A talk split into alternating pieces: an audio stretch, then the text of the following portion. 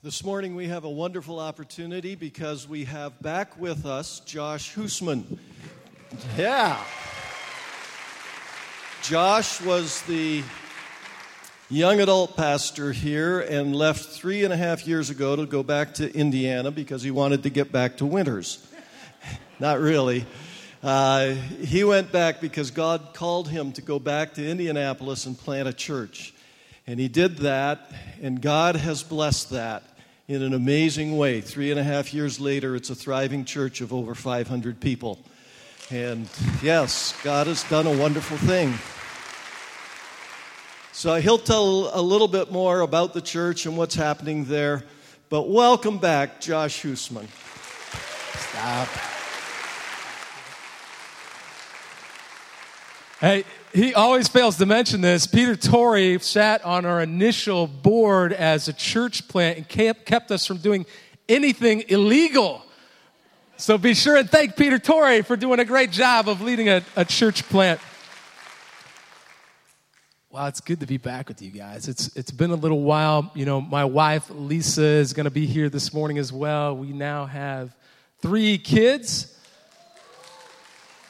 We got Jake, who's six, Jenna, who's three, and we have a six month old baby named Jet. Um, and it's been an exciting journey. Many of you are somewhat familiar with our story. When we left here a number of years ago, moved across the country, we were a month into church planting when we realized our unborn son, Jackson, our second son, had a genetic disorder, and he ended up passing after two weeks after birth. And if you could just imagine being across the country and experiencing something like that, it was the most devastating thing we had ever experienced in our lives. And I want to tell you, one of the worst things that could ever happen to us ended up being one of the most incredible things for Mercy Road Church. And God has a way of using some of our brokenness to change the world. And that's at the heart of what we're going to talk about this morning. But today, this morning, there were hundreds of people worshiping together, studying God's word, many of them from unchurched backgrounds, broken people who have come back to church or found faith in Jesus for the first time in, on the north side of Indianapolis. And we're excited to share with you that we purchased our first long term facility back in February. Um, it's been an incredible experience that within three and a half years, we saw God provide enough to purchase a $2 million property and be able to have a first long term facility. Our vision over the rest of our lifetime is to plant as many churches and campuses within the state of Indiana before we die. We can grow up to 2,000 people at this particular facility, and we are planting our first Transformation Ministries church out of Mercy Road this coming year in 2016 with Hope City Church and Justin and Trisha Davis. So, Every time you guys give to Purpose Church, you don't realize this, but you are making a wake of spiritual impact throughout the state of Indiana. And I want to personally come and thank you so much for doing that. It's incredible to be a part of a church like this. And the truth, I love Glenn, man. He is just hilarious, isn't he? I mean, he is one of the greatest leaders I have ever experienced. His humility of leading a large church like this. It's why so many young people want to come and work for a guy like that. And I've been privileged to pattern a lot of ministry off of him, uh, just not uh, his hairstyle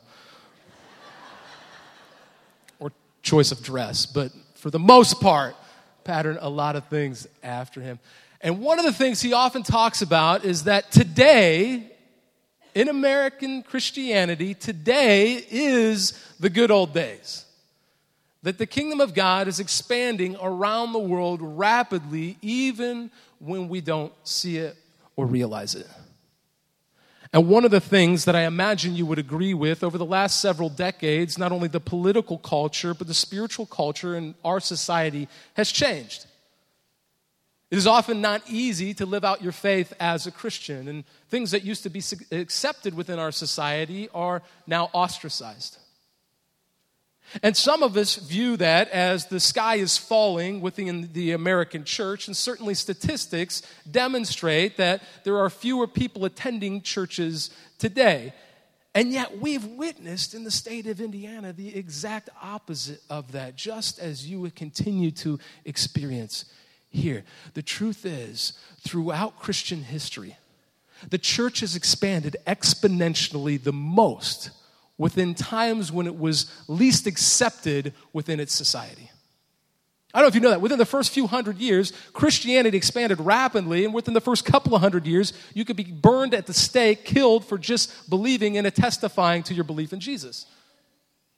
And when everyone is fleeing in the second century, the city of Rome, because of the plague that has occurred there, Christians are running into the city to minister to people because we do not fear death.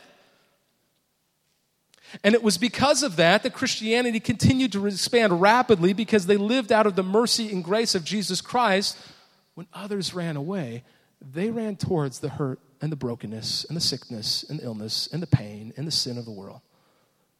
Because we believe we serve a God who's big enough to do that. And it was only after Christianity became the official religion of the Roman Empire around 325 AD, when Constantine was emperor and they had the Council of Nicaea, that Christianity began to wane, at least in its exponential growth that it witnessed in the first few hundred years. And yet, historically, throughout American context, we have seen periods of rapid expansion. And so, I want to tell you that while society may have changed in the last few decades, that does not mean the spiritual fall, sky is falling. The God that we serve is incredible, is huge, is loving, is merciful, is just. And He is with us right now, even in the brokenness, in the broken relationships and the loneliness and the pain and the suffering. I shared a little of mine, and I got to imagine you've experienced some as well. And so that's at the heart of what I want to discuss together. So if you have a Bible, power it on to Mark chapter 5 beginning in verse 1.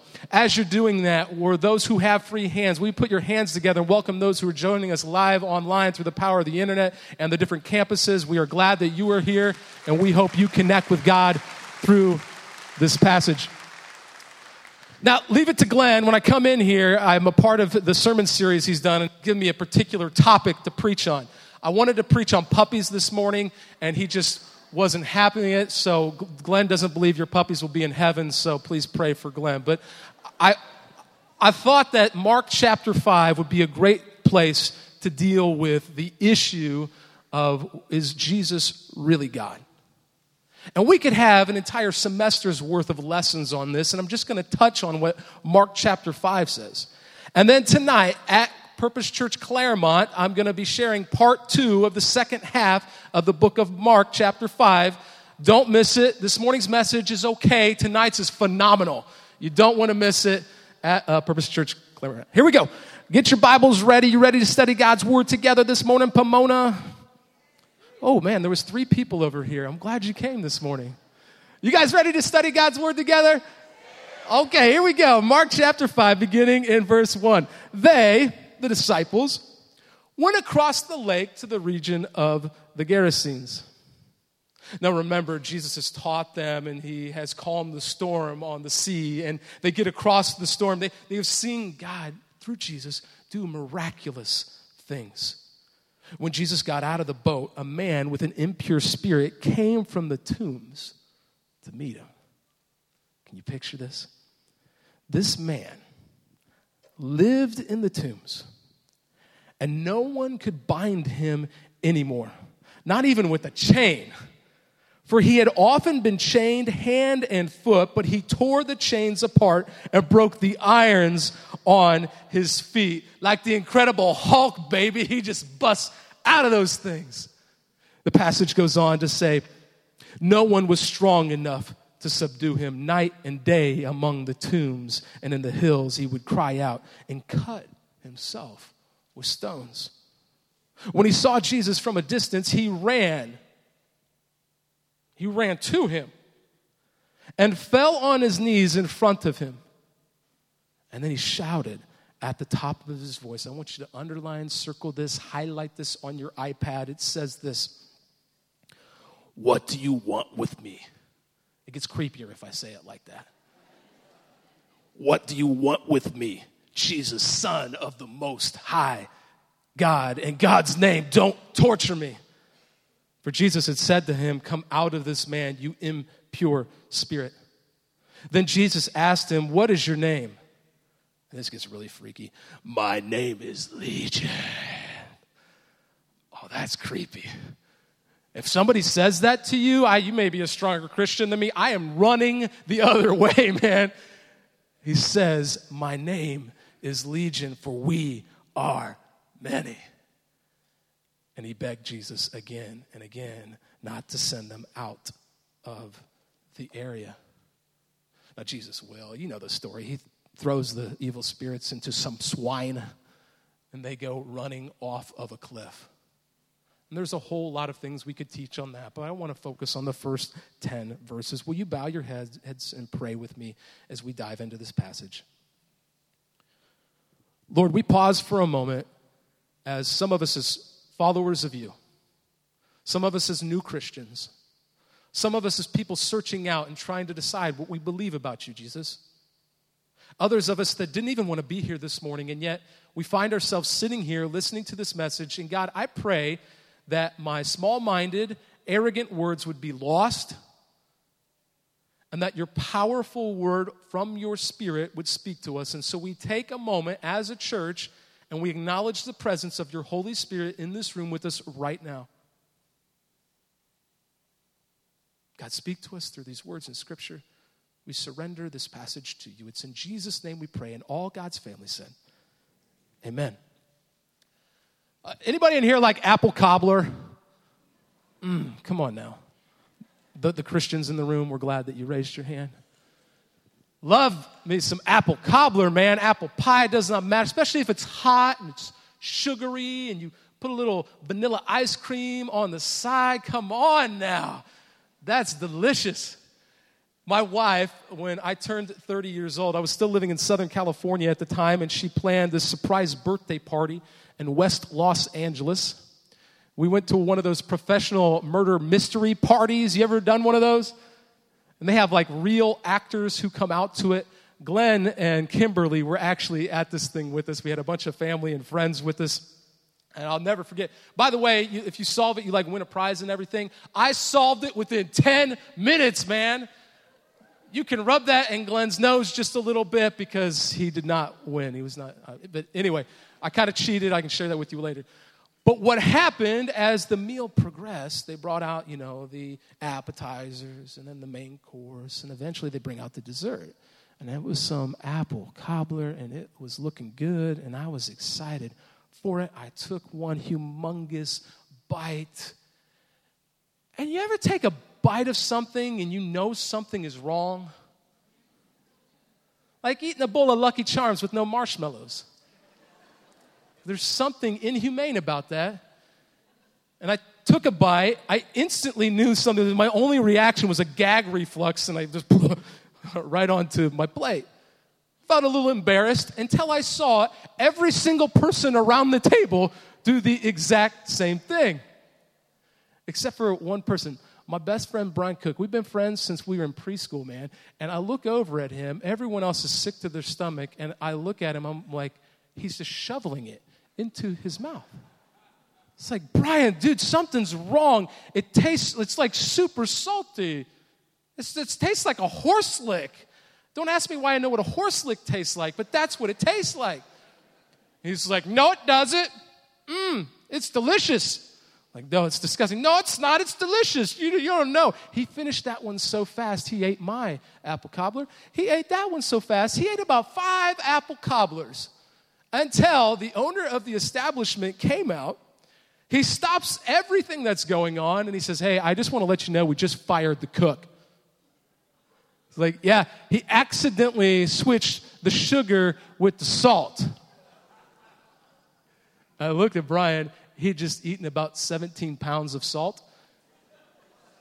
And he spent some time in the bathroom after that. I don't need to get into details, but And I really believe, like, Brian at some point knew there was something wrong with it, and he just didn't want to admit it.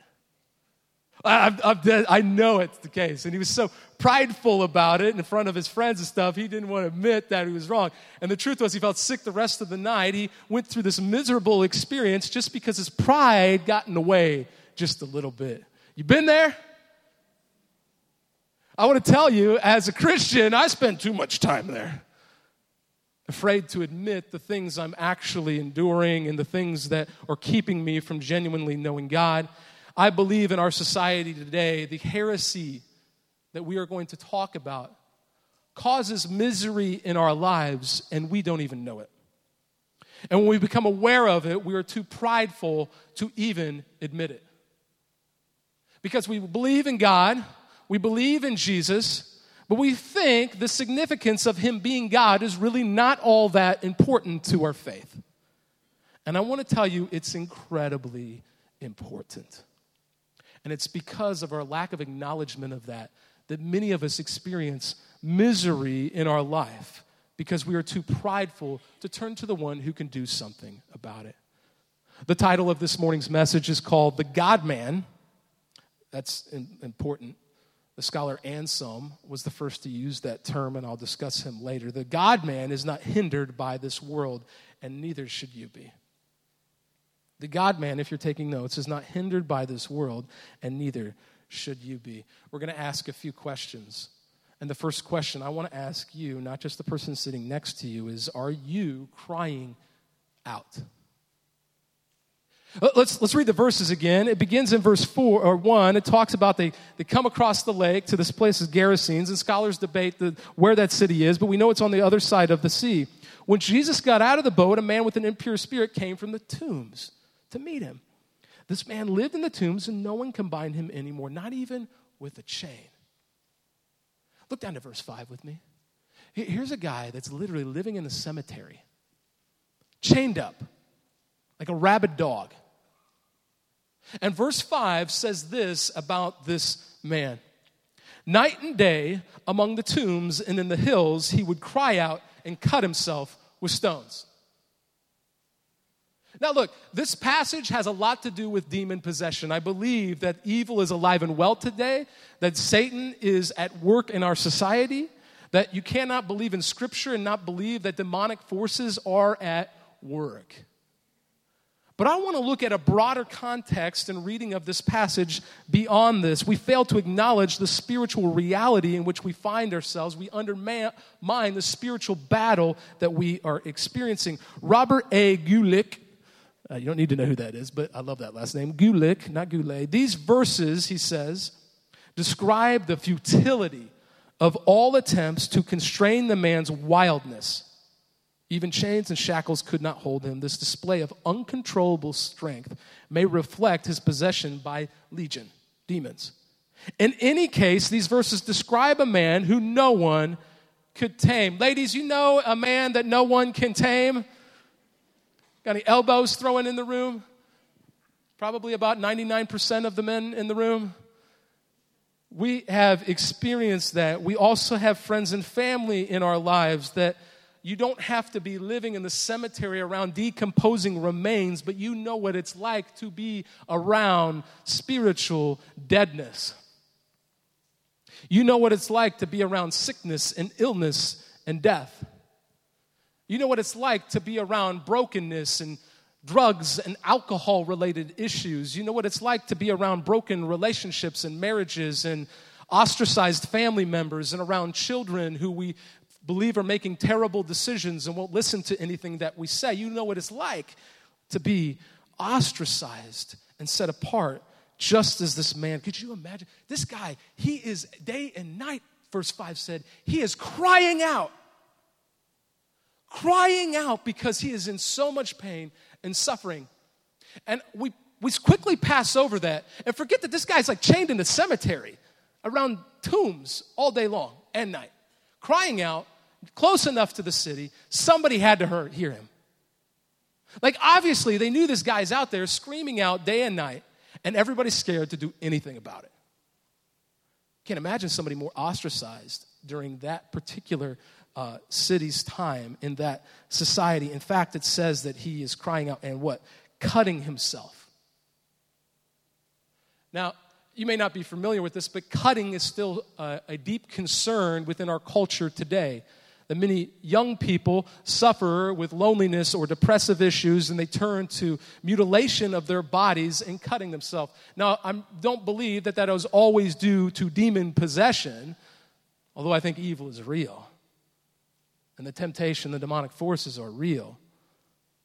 But the point I would like to make is that the ostracizing within our society is not too different from what it was back then. That there are people in our society that feel so broken so alone that they choose to mutilate their own flesh and body. And I find it very interesting in this passage that Jesus goes out of his way to stop in this city, to go not to just the good people, but to the bad person. Or better yet, the suffering person, living in the cemetery and chained up. And when everybody else is running away from him in fear, he's walking towards him. It signifies the type of Messiah that we serve together. Are you crying out? Maybe you have suffering and pain in your life and you don't know where to turn to. Imagine this guy crying out and believes no one is going to help him, and then Jesus shows up. And, and this is the type of God that we serve. I love the, the, the last half of this passage, it's incredible. The second question I want you to ask this morning is when was the last time you fell to your knees? Maybe physically, but also spiritually. Re- read the verses with me again, beginning in verse 6 to 8. He goes on to describe, Mark does, when he saw Jesus from a distance, he ran and fell on his knees in front of him. He shouted at the top of his voice, What do you want with me, Jesus, Son of the Most High God? In God's name, don't torture me.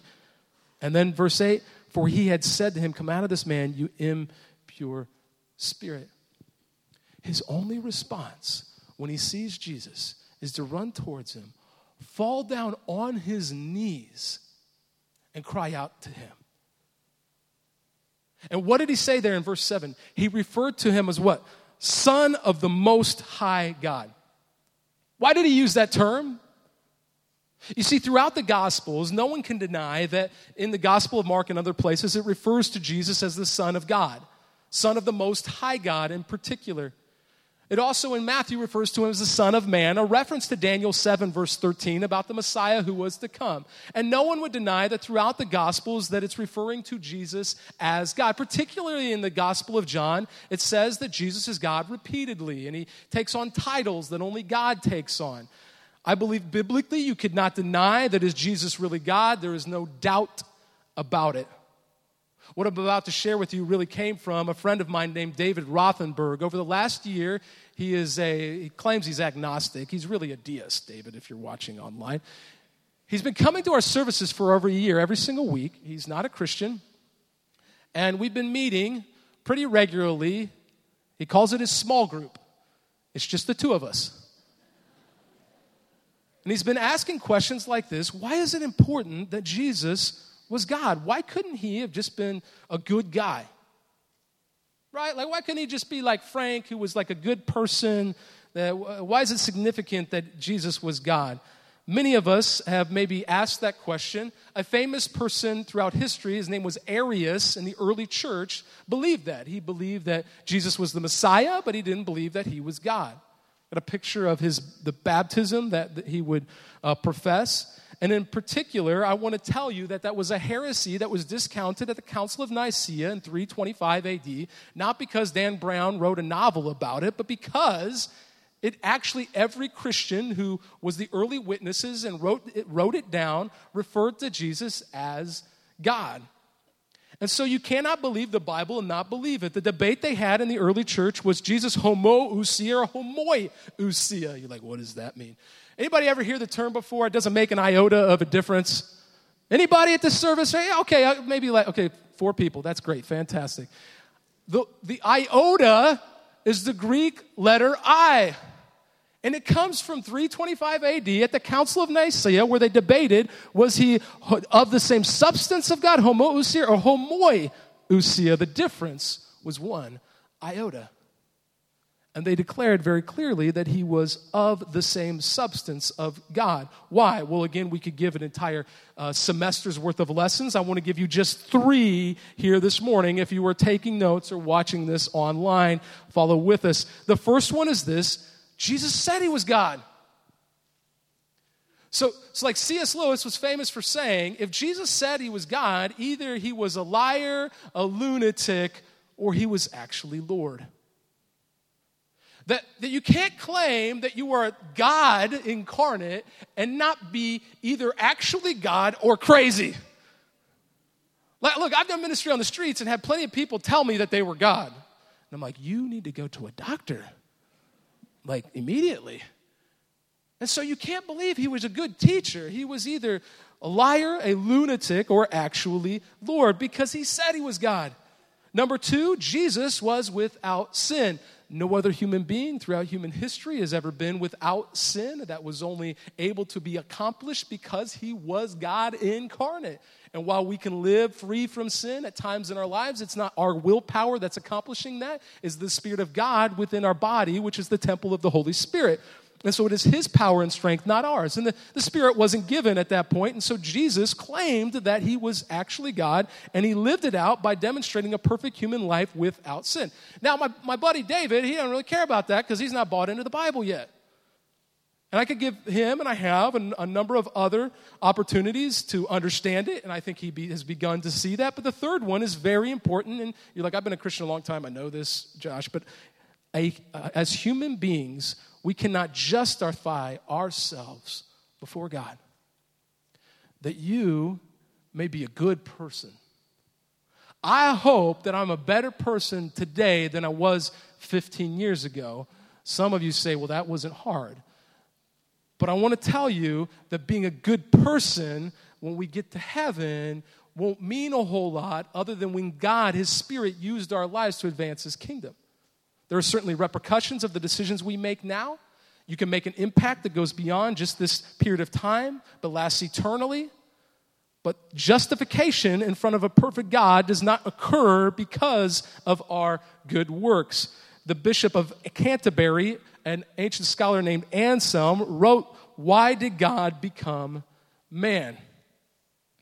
And his thought was because God is fair and just, he can't just let people off without a price, that there was a price to be paid. That would be cheap grace to just overlook it. There was a price that had to be paid. Since God is fair and just, redemption was needed for the human rebellion. But God is also full of compassion, so he couldn't and wouldn't just leave us alone. We may be screaming out day and night and no one is listening or responding, but he is and he will. He walked towards the man in chains, not away.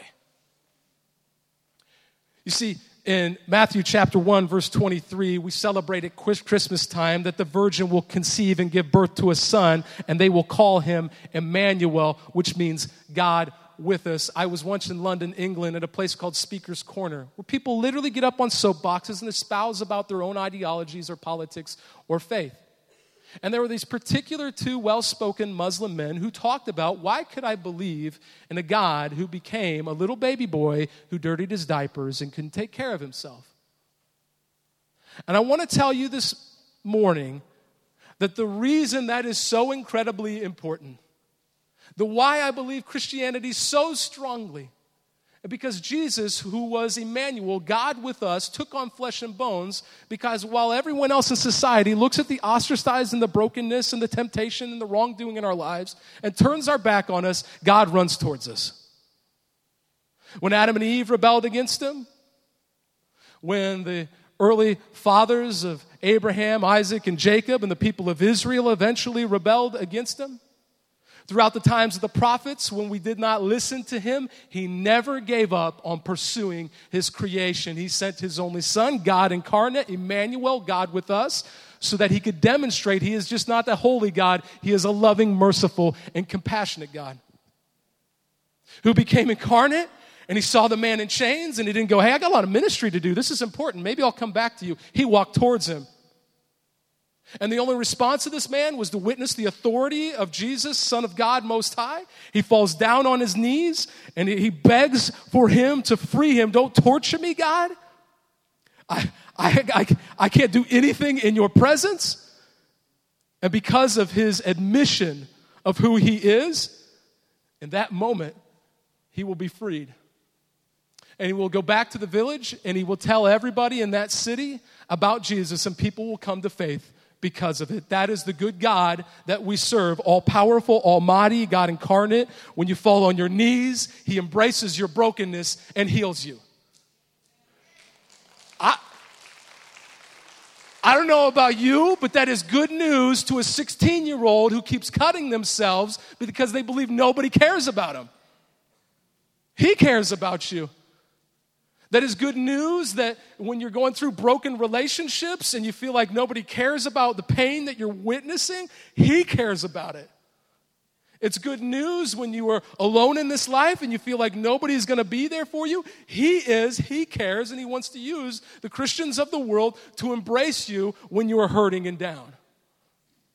That's the God that we serve, that walks towards it, not away. It takes us admitting it. In verses 9 to 10, that's what this guy does. My name is Legion. He begged Jesus again and again to set them out of the area, and it happened and it occurred. The, is, some of us are very religious, some of us believe in a higher power, but there is only one being that was of the same substance of God. And he loved you enough, he became Emmanuel, God with us, and gave his life for you. He is a just but compassionate Father who loves you. So the question remains for you and for me why are we still fighting him? Why are we so persistent when we know we have deep things within the recesses of our soul that are preventing us from living out God's great works in this lifetime? And we're too prideful to admit it. And we're just like, no, no, it's not. This relationship isn't bad. No, oh, it's good. I love it. It's good. Give me some more. Doesn't hurt me. When other people are speaking into our lives, we don't listen. And look, I've been there. I'm still there sometimes in my pride in my life. Rather than just admitting it, turning to Him, why are we so persistent in a post Christian society and culture where many of us uh, uh, see that agnosticism is more culturally acceptable in our universities and cities, when our moral compass is more in line with reality TV than God's best, when our mental health is worse than ever and we're killing masses of people simply for their skin color, when evil is thriving and the enemy is strong, it is easy from a Christian perspective to blame our own issues, our broken families, the drug problems, the anger, the hatred, the lust of the eyes and the flesh. Even some of us, we blame our families and our friends and our temptation and Satan himself. Some of us even blame God. Rather than simply allowing the pride to be diminished that even this demon possessed man was able to admit the truth of his condition before him. And the question is will you, will I do the same? Because the Almighty God, creator of the heaven and the earth and everything in it, pursued you and pursued you and pursued you and pursued you. And when you feel all alone and broken and spiritually dead in your lives, this man was chained up. He walked towards him. He healed him. He went on to live out the rest of his life doing ministry for him. That could be you. That continues to hopefully be the life that I pursue and the life I lead. Though I am no good without the Spirit of God in my life because the redemption of Jesus Christ, who was Son of the God Most High, God incarnate, not just some good dude, but eternal God. And He will pursue you and pursue you and pursue you. Why don't we give up the pride and God just admit our condition? Will you bow your heads with me? God, we often fear a scary word like repentance. We think of terrible things. We've had it lorded over us, people telling us all the bad stuff in our lives. Jesus always seemed to walk towards the bad people, not away from them. And so, what if we just admitted our condition before you? We admitted what was really going on in our lives? For those of us who maybe have been Christians for a really long time, and we've allowed certain things to creep into our life that we wouldn't tell a soul. And you know it. You know it. And repentance isn't a scary word, it's a beautiful word that we get to do. And so we're going to do as Scripture teaches, and we're going to repent of those things in our lives. We're going to do a 180. We're going to surrender them to you. Maybe it's to be a Christian for the very first time, to believe that God incarnate loved you enough He gave his life for you. Or maybe it's you as a Christian that's been a Christian for decades and simply just needs to admit some of the pride that has come into your life. I invite you to pray silently as I pray this out loud. God, thank you. Thank you that we can admit your condition and you love us still. And so we come to you and we just want to confess to you the things in our lives that are preventing us from fully knowing you. If that's you here in the room, rather than living in guilt or anger or hatred, let's just turn to Him like this man who dropped down on his knees. And maybe you just need to do that, actually, physically do that at this service this morning. I invite you to do that, and I just want you to pray this silently as I pray it out loud. God, we just confess that we are not God, that only you are that you loved us enough that you pursued us, Jesus. You gave your life for us, and you demonstrated that you are a compassionate God that walks towards our pain, our suffering, our brokenness, even our sin. And so then pray this God, I confess that I need you. Forgive me for my wrongdoing. Some of you, you know what that is right now. Just not out loud. I just want you to take 30 seconds, confess it to him. You, you need to get it off your chest. It's not for him, it's for you. Confess it to him. He loves you, he embraces you still.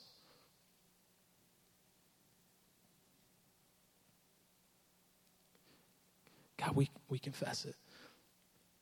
I confess the pride still prevents me from really seeing your best in my life, not listening to others. And I get angry, I get jealous, I can I can commit sins that I just thought I was past. And so we ask for your forgiveness. We thank you for it.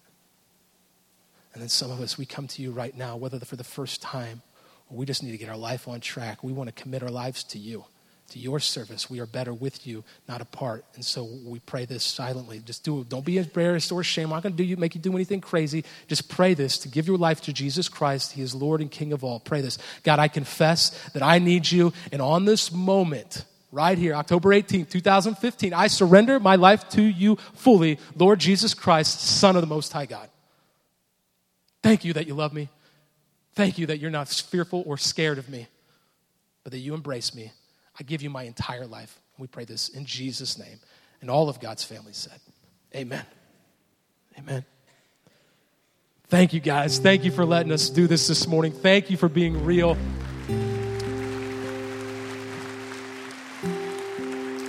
If you prayed to have life change or to receive Jesus, do not be embarrassed about that. Be proud about that. Let, let somebody know. Talk to your friend that brought you here today. Write it on a connect card so that we can follow up with you. But please stay where you're at, and I'm going to pass it off to Jay.